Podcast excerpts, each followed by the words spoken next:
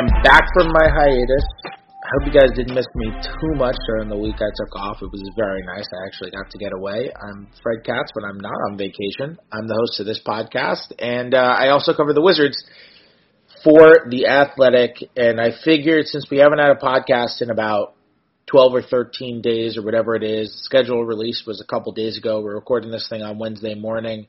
I had to get my most regular guest on the Skype line. And so on the phone with me is, you all know him, Ben Standig. Do um, I, I just I just punched my ticket on my regular guest card. I have one more visit and I get a free sandwich. Apparently, this is pretty cool. you get a, you get a free subscription to the Athletic. Actually, is how we do it. Uh, wait, a, what? Wait, hold on. I'd like to renegotiate. Then hold on. Yeah, you get the free you get the free subscription, and then you're good. And if you already have a free subscription because you're employed by there, then I guess you're just screwed out of luck. Screwed out of luck? Yeah. That's not the expression.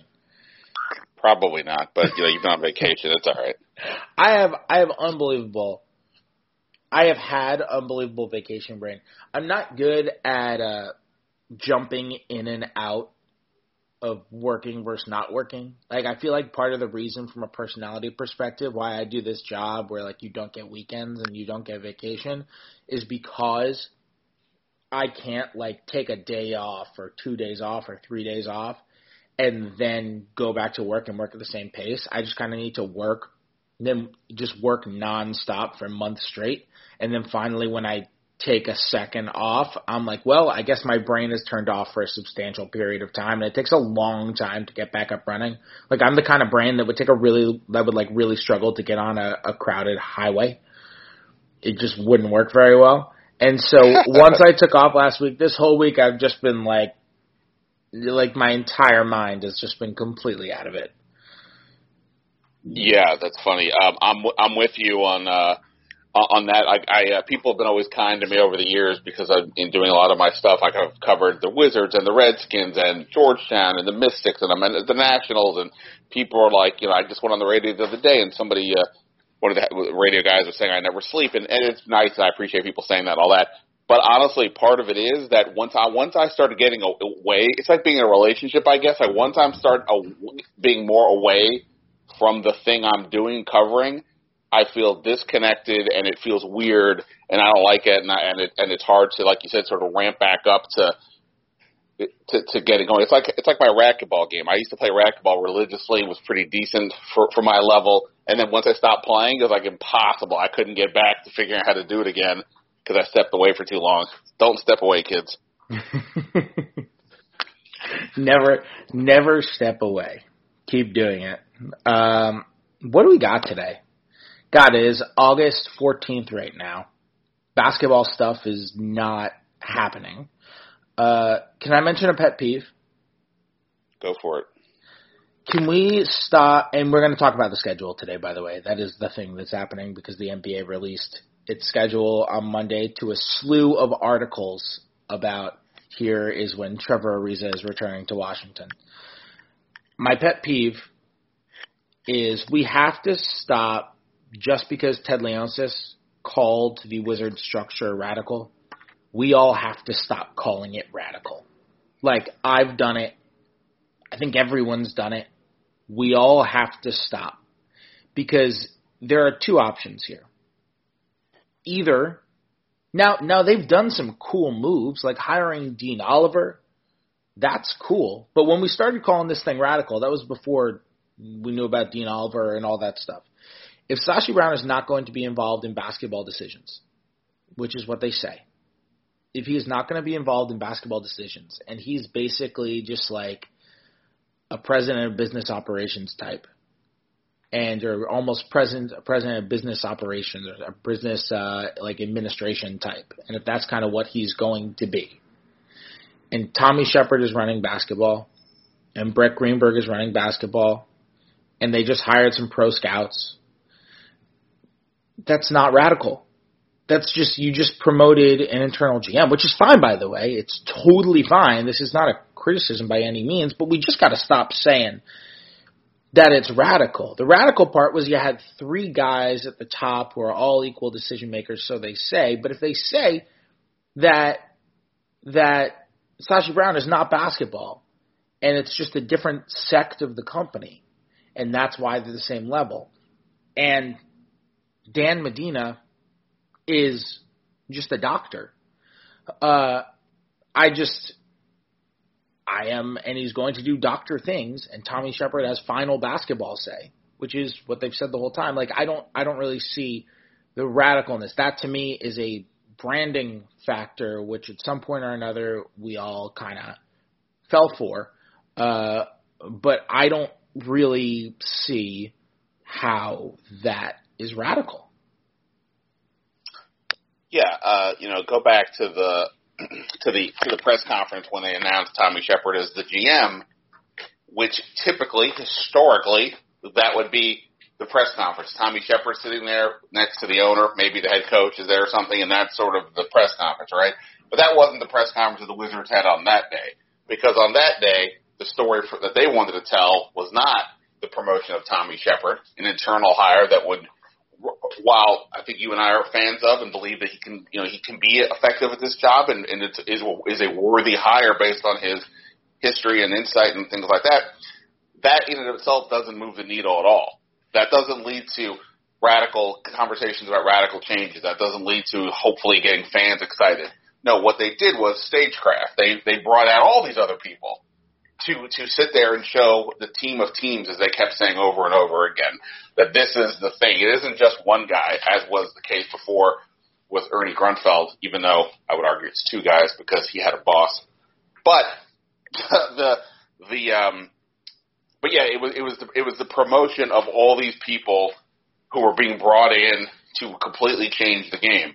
And maybe that is true. They they are doing things differently, but it isn't to say that they've rewritten the world. That now the rest of the league is paying attention to what the Wizards are doing and say, "Oh, how come we didn't do that?" So give them credit for doing some different things. That's totally reasonable. But yes, it's not as if at the end result that they, you know, you know, turn basketball upside down, that they went super outside the box. You know, I mean, the guy, Daniel Medina, they didn't have that before, but he had just been fired by the Sixers. So it's not, I mean, like, uh, he himself was, was, was doing, was doing something with another team in a similar capacity. It's good they beefed up some of the, some of the scouting staff and then the front office. You mentioned the Dean Oliver hire for the coaching staff is certainly interesting. Um, and, and maybe this all puts the Wizards back on par with other teams. And maybe, you know, in some cases, if you want to show me a, a flow chart of how everything works, maybe there's a couple places where they're a little ahead of the curve and that's fine. But yeah, the, the idea of this all of a sudden being some radical shift, that this was a fantastic move, so on and so on. And, and also, I would just add to this, and this is something that I asked at the press conference, and I did so for a specific reason. He, I, I, this idea that this was like this major shift and all this radical stuff. And I asked, when did you, to, to Ted, when did you come to this conclusion? when did you decide that this was the format? And he said at that point about a month ago, which if you go back and look at this, the timing of it all, that's after Tim Connolly.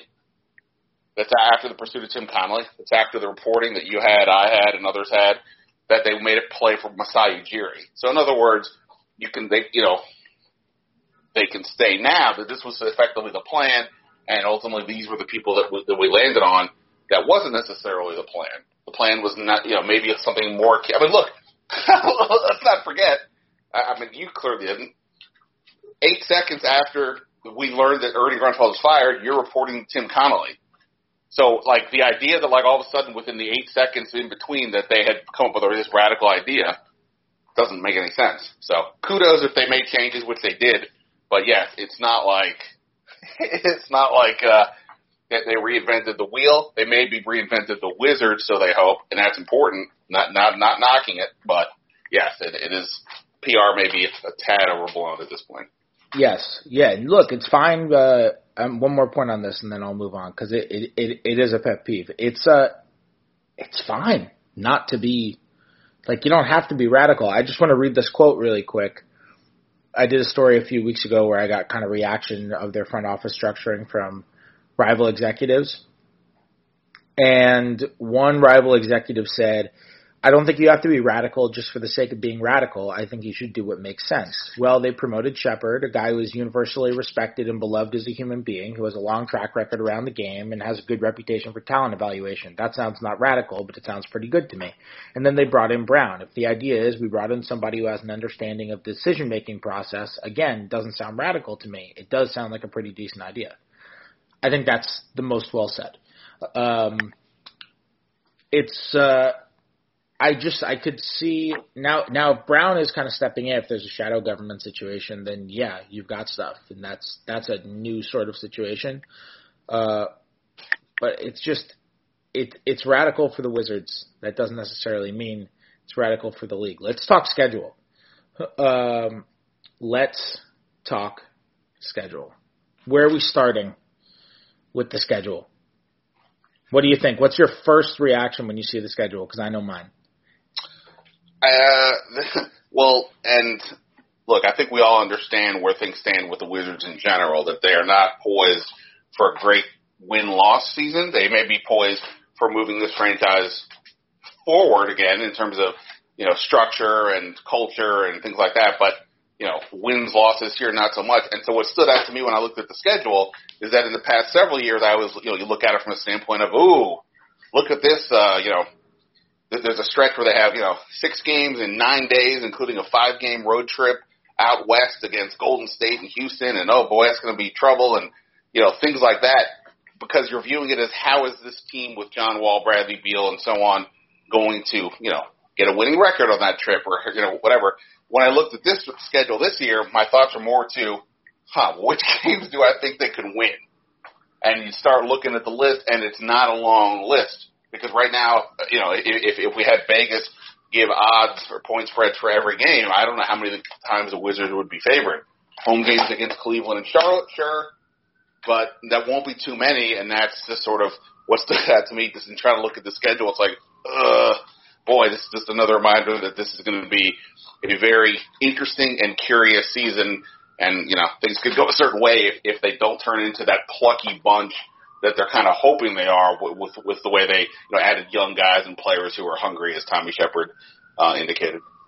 Can we talk about my obsession with the schedule? My my my one obsessed game.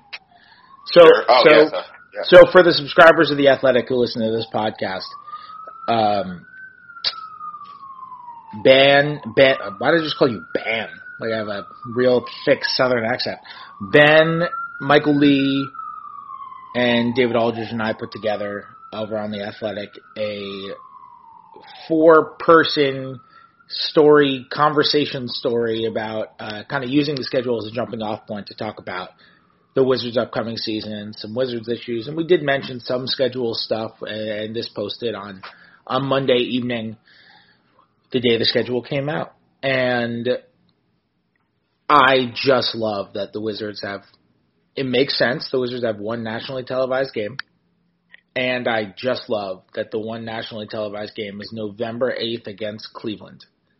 When that that is eh, eh, how, what is that game going to be? That is the game. Well, that is I a think, nationally televised game on yeah. ESPN.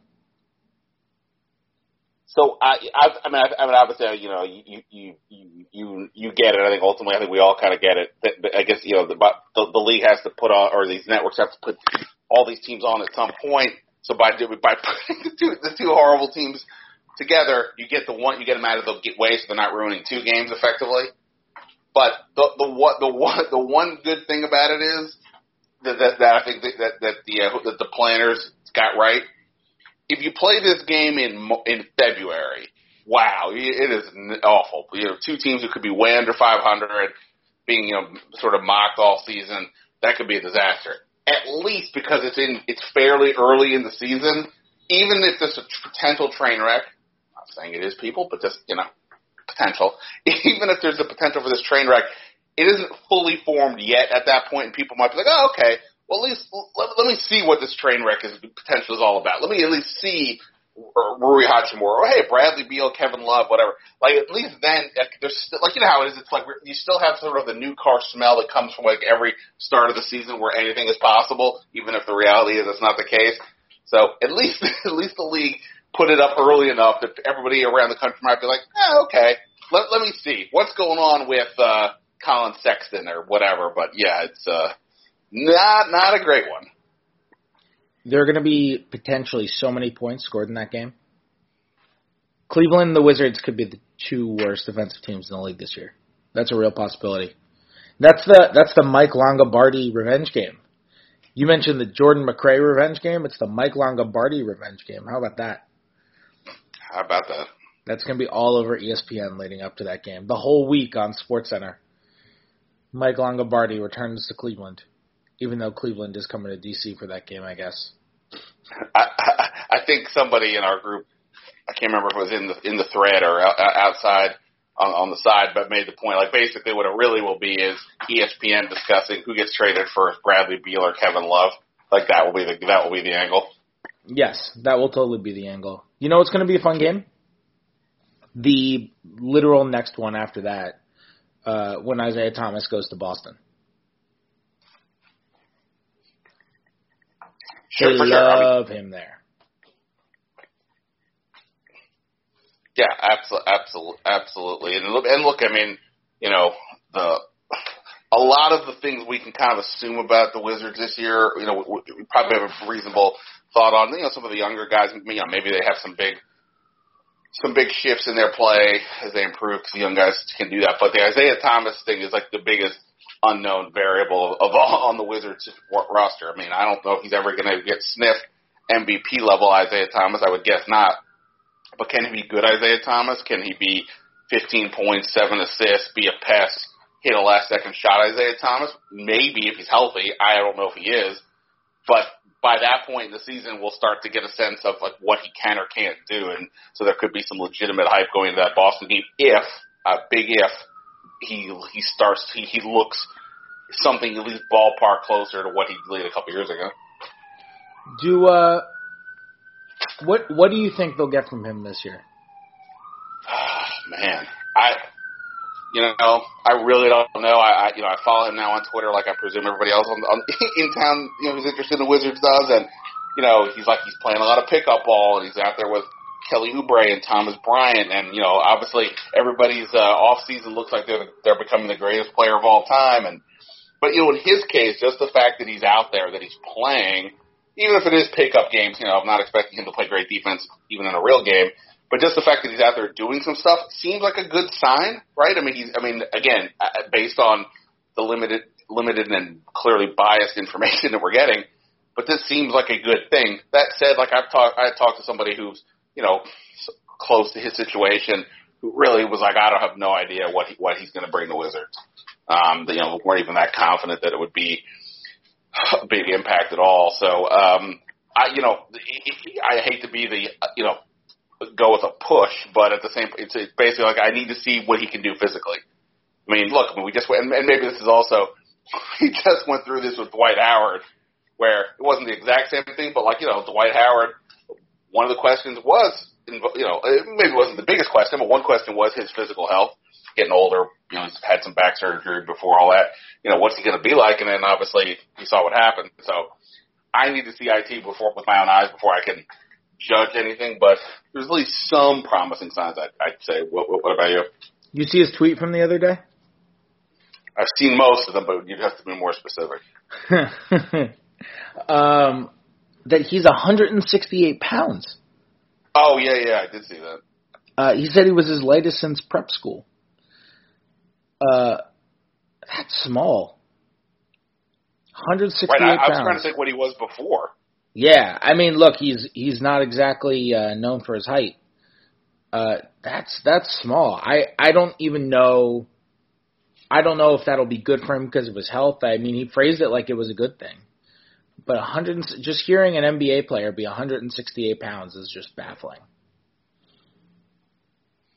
Yeah, it's, no, it is insane that he could be as great of a scorer as he was through his prime, and be the size that he is. Like that that's amazing.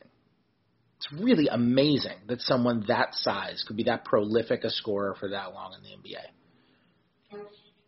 For for for sure. One, one thing I think is interesting. I mean, not that I'm sure you you weren't planning on a whole Isaiah Thomas thing, but the the one thing I think is interesting is let's just say he is a reasonable player. You know, again, we're not saying he needs to be an MVP player, but he you know he he's he's a score. He, he shows he can score. He can be a playmaker. All this stuff, all, all that stuff. He's effective, right? But part of the, what made him so successful in Boston was similar to what made Iverson successful in Philadelphia, and that is they built the system around his unique talents. They had a bunch. Of Boston had guys like Avery Bradley and Jae Crowder around him, Marcus Smart, guys who didn't necessarily demand the ball, guys who would play defense, guys who could be the the, the enforcers, could help set the tone and, and, and sort of keep a clean clean uh, lane for Isaiah, things like that. Well, what what what are the Wizards doing? Forget the Bradley Beal aspect of it. I mean, are the Wizards prepared to sort of build an offense, even if it's for moments at time, around this guy? Because if they're not, now we're talking about a five foot nine guy, 168 pounds, having to sort of get his, and I think that becomes a different story.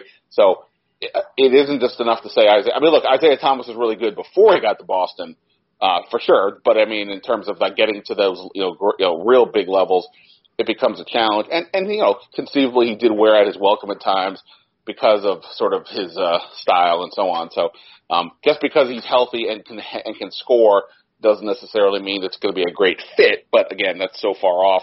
I'll give the Wizards and all their uh, radical changes time to figure it out. Sorry, I just did that to bother you. I mean, if if he is good, and I don't know if he's going to be good, he hasn't been good in two years. I mean, people talk about how like, well, he hasn't been healthy in two years, and obviously he hasn't, but he also hasn't been good. Like he, people around the league think he's think he's just not good anymore. I mean, it's not like a situation where oh he's been banged up and you know Blake Griffin was banged up and then he came back. It's like nah, he got benched. Like the reason that he played 12 games in Denver last year is not because he was hurt. The reason he didn't play 82 is because he was hurt. But then he came back, and in un, uh, uh, you know Monte Morris was better than him, and so he got benched. He didn't play because when he played, the Nuggets weren't as good. Uh, that was why he didn't play and didn't play in the postseason and and didn't didn't play after a very short stint of actually getting some time. He just wasn't good when he was on the floor with the Nuggets, and uh, that is concerning, but it also could be that he wasn't good because he was still recovering from the injuries. So let's say that he comes back and he's just like effective. He does, you know, the Derrick Rose thing in Minnesota this year, right? Which is always possible. He's got a knack for scoring. He's a good enough shooter to where he might be able to recover that. It's not like he was one of those guys where he can only score around the rim. Even though, given his size, it's like amazing how often during those peak Boston seasons, how often he got to the line and all that stuff really unbelievable. Uh, but let's say that he, you know, does a Derrick Rose thing. Like you can build your bench around him. It's there are a lot of teams whose bench units for 14, 16 minutes a night are built around instant offense scorers. Like you can you can do that and that's fine because no bench player is going to be like, give me the ball. I'm taking it away from Isaiah Thomas. Like they just don't have a guy who's going to have that mentality or who's old enough to take that mentality. So you could plausibly do that, and then you could just play him, you know, the same way the Clippers play Lou Williams or how other instant offense guys play. But obviously, he would have to play significantly better than he did in Denver, and than he did in LA, and than he did in Cleveland over the last two years. We'll see if that happens. Any any other games? Um, any other games or things you want to discuss schedule wise? Anything else stand out? Um, Want to talk well, about that road trip that you mentioned? Uh, well, sure. Well, I was just gonna say, I mean, just like right off the bat, even if we were talking about the good, you know, the John Wall healthy, Otto Porter still lives here, Wizards, that type of thing. To start the season at Dallas, at Oklahoma City, at San Antonio, I get it that like, you know, Oklahoma City is not um, what it was, and we're not even sure what they will be. Um, and Dallas is a team that didn't make the playoffs last year, and the Spurs are not Tim Duncan, but like that, eh, but you know, that's a pretty tough start. Just three games in the road in general, like it, early in the season, you know, even even some of the tough teams, uh, the, or the, the you know the, the the lesser teams, you know, tend to I would think rise up. Maybe I'm wrong on this, but just in my head at least, think they tend to rise up. You get that early, ho- you know, early home games, crowd momentum. I think I saw that the first three games or the home opener for each of those teams. I think something like that.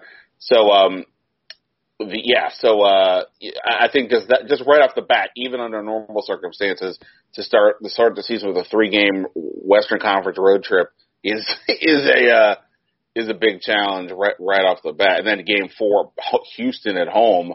You know, I mean, look, it, it's definitely conceivable the Wizards are starting the year 0 and 4 with Minnesota coming in November 6, November 2nd, and, and, and hoping to uh, you know not have Karl-Anthony Towns score 50 on them. The thing is that you're going to be able to look at the opposing star player on most occasions this year and think, all right, that guy could go for 30 tonight. Right? Like that's just that's going to be the theme of this year. And the guys who could go for 30 to start this are uh, are abundant. Even like when you get back home, you got Towns. Uh, then you got to deal with uh, with Blake Griffin and Andre Drummond. Uh, with Detroit coming in after that, Indiana's very good, and then you have that game against Cleveland, that nationally televised, highly anticipated ESPN game against Cleveland on November eighth. And like it's conceivable that both of those teams are uh, you know winless going into that game, which would be something. But also just like who cares? Like it's it's a lot more fun to break down the schedule of a team when you're anticipating them being good. You could look at the end of season games, be like, all right, who are they going when they're trying to make their playoff run or their seeding run or or whatever it might be uh, you know, who, wh- who, you know, where are their opportunities to sit guys late in the season? Uh, when are, when are the big rivalry games? Whatever it is. This year it's like, what's, what's the, from a narrative perspective, what's the big game? Like Chicago because Otto Porter and Tomas Satoransky come back to DC. It's kind of it. Like there aren't any big narrative games this year other than that, right? Um, probably not. You know, I, I still we're, we're a few years away from this now, and and you know, it it says something about the Wizards' history uh, uh, that, that we keep bringing up that Boston series from a couple of years ago. But like when they do play the Celtics November 13th, you mentioned the Isaiah Thomas part of it. You know, there's also Bradley Beal against Kemba Walker. You know, the two guys who were effectively head going head to head for the last spot on the All NBA team this past year. Um, and, and I guess Boston is not the same Boston team that it was, but like regardless of you know they they they took a step back under Kyrie, but the Celtics are still a formidable team with a promising future and have interesting pieces and so on. And the Wizards, as we're discussing, are completely somewhere else and just have so much changed from the moment that that series ended. It's basically been a straight dive down for the Wizards. Um, and, and that, that, that, so every time they play Boston, it just always kind of reminds me of, of where things were, the promise that was there and just how things have, you know, some of it their own causes, some of it, you know, bad luck like John Wall's injuries to some degree, but uh, just how things have um, have shifted significantly. Yeah. Anything else we got? I mean, one thing, like as a, from like a fan perspective, again, I would imagine that any interest in the Wizards is going to come most mostly early in the season. And look, you know, there are some things that, that you can watch throughout the year, namely Rui Hachimura, and I guess Troy Brown, Thomas Bryant. How do these young guys develop? Because it's obviously a huge part of this season. But in terms of the other aspect of going to games, the star power, so there's a, it's like a back weighted schedule. Steph Curry, LeBron, Zion, I don't, none of them are coming until like March. Uh, Zion, I don't think is getting here till April. So I really wonder what the crowds are going to be like at that point if the Wizards have not um, you know, at least become that scrappy group that people are interested to see, those crowds could be really one sided because the, because those big opponents are so late in the season. Yeah, you know, yeah, something I, I'm going to get into because we discussed it in that schedule piece, which you can check out on the Athletic. Think Michael Lee brought this up. I don't think they should. Where do you stand on the Wizards and Melo? Uh, you know, without even getting into the whole Melo history and whether he can play, and like I sort of get the box office appeal, they signed Isaiah Thomas. I think that was their their Carmelo signing.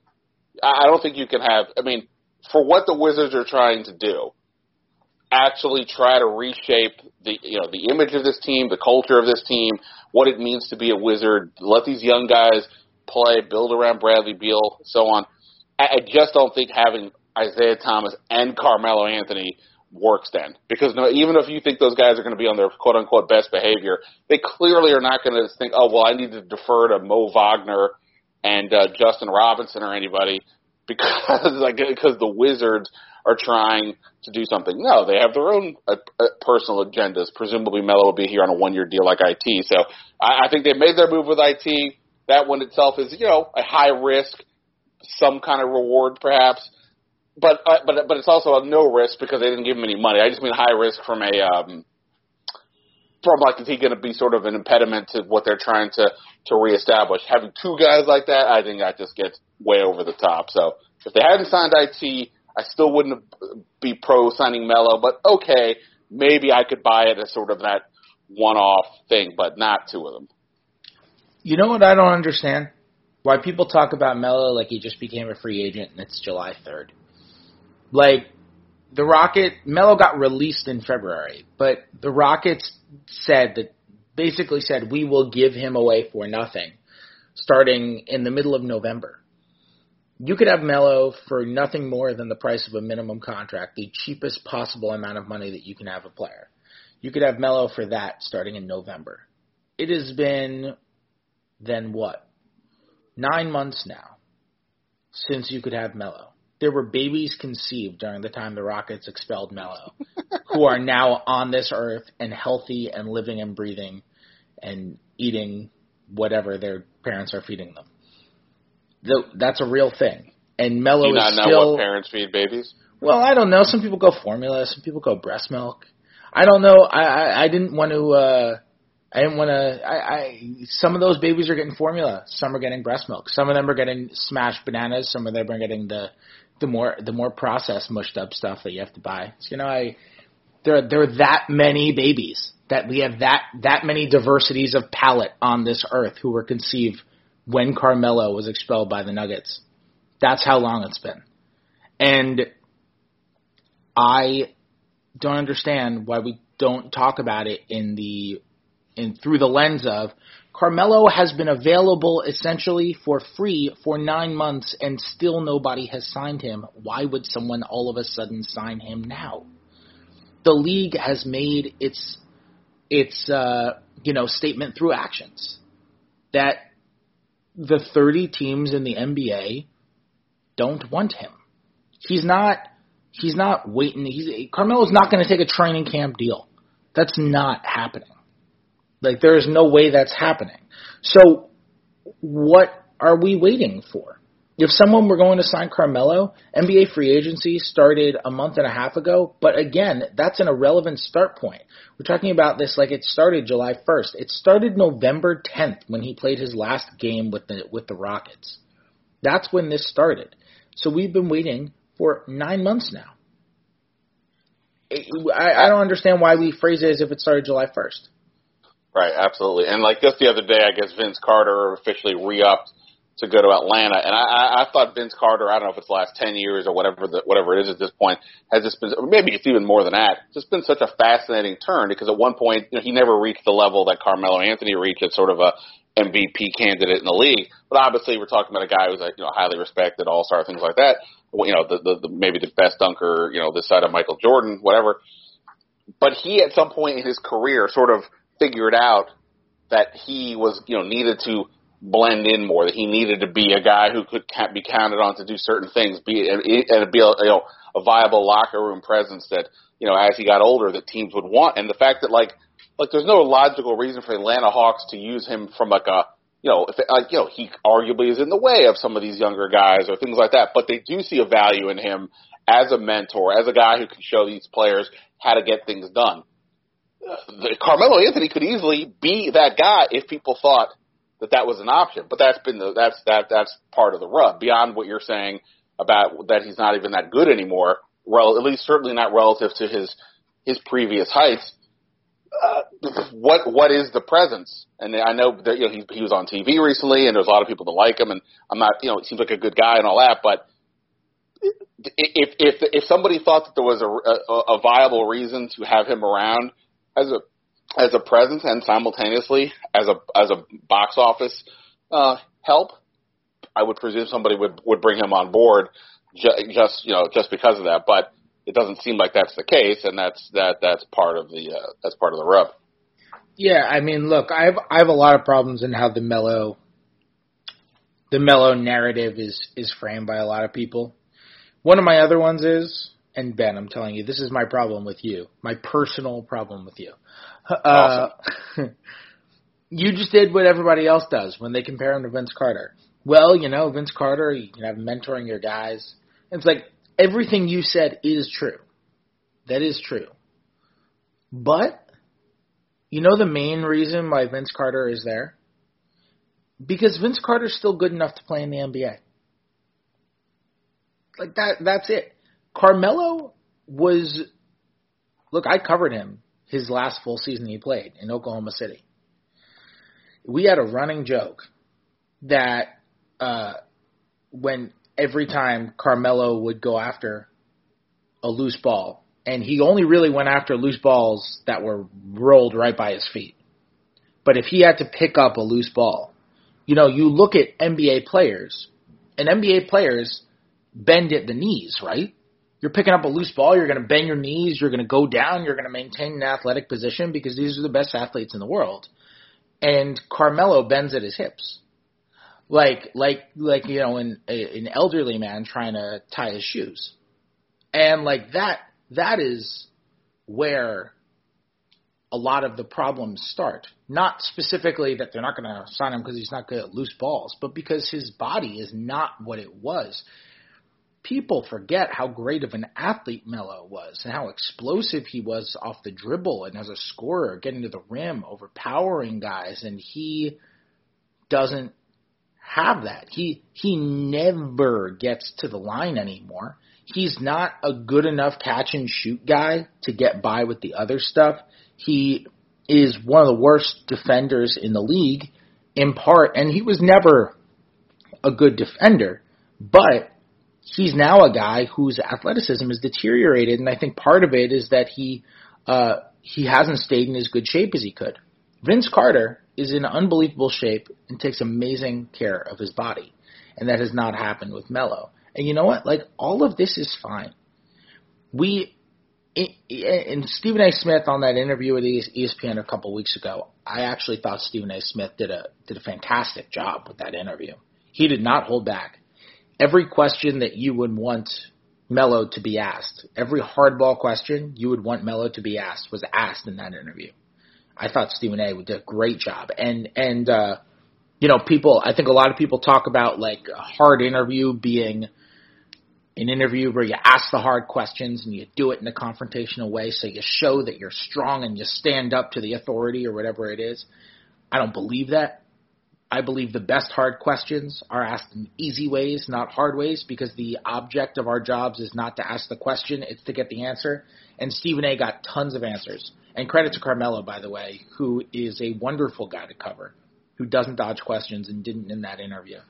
Um, and and and seemed to be, you know, his he told his truth. I'll say because uh, there were some things in that interview that he said where I was like, ah, I think he genuinely believes that. I don't think he's lying, but like Carmelo said, he totally would have come off the bench if the Thunder asked him to come off the bench. It's like, ah, you literally in your opening press conference laughed at the prospect of coming off the bench, and then in your exit interview you stood up and said coming off the bench was out of the question. So I, I, I don't believe that, uh, but it kind of all contributes, and I think what it starts with is that if he could still score efficiently off the dribble, if he were a it's not that he's a bad catch and shoot guy. He's just not a good enough catch and shoot guy to justify all the other the other problems on the court, the defense that you're going to have, that he doesn't play make, that he doesn't do the little things that you want a role guy to do. Vince Carter does the little things you want a role guy to do.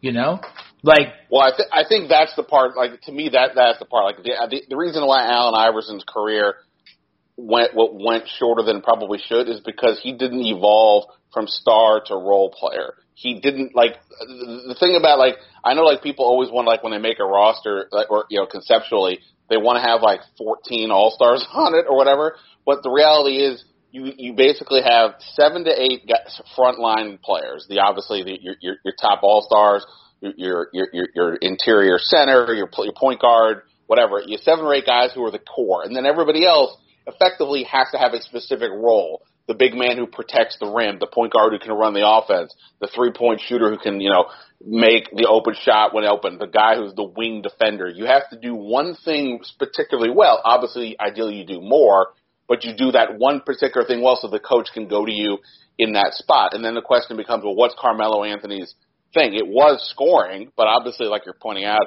he's not at that level anymore. And plus, you know, the ball dominance, if that's you know how his how he goes, that's not going to work in that capacity. And then what else is there? At least with Vince Carter, whether it's a specific thing or even just his mentality, he was able to sort of spin himself off into doing these other things. I mean, right now it's a completely different deal with Atlanta, but just in general, that's how he was able to sort of sustain himself. Uh, yes, great athlete, but you know, skill set, skills eroded to some degree. But he was able to contribute in certain specific ways. Carmelo Anthony, what is he? And that's what happened to Iverson. It just became he went from being a guy who could get 25 a game to, well, if you're not going to give us the points, what else are you doing? Are you going to mentally accept the fact that you're not that guy and you can take playing this specific role? We need this specific thing, and that's not something he could do. Yep.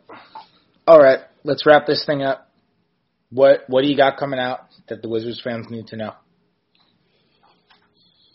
Uh, I don't think I have anything right now on the Wizards front. It's a lot of Redskins these days. I don't know if you heard, uh, but uh, I did just put up a, a, a, interview I had with Roy Hibbert from back in the from uh, from the combine. I had this intention of writing a bigger story about what you know what happened to Roy Hibbert and the and sort of the disappearing center uh, and using him as sort of the, the the face of that thing. But then the news came out from uh, from our guy Shams about him signing a contract with the Sixers as a coach, player developmental coach, and I decided uh, rather than uh, hold this thing much longer, let me put up the, the interview as it is. So.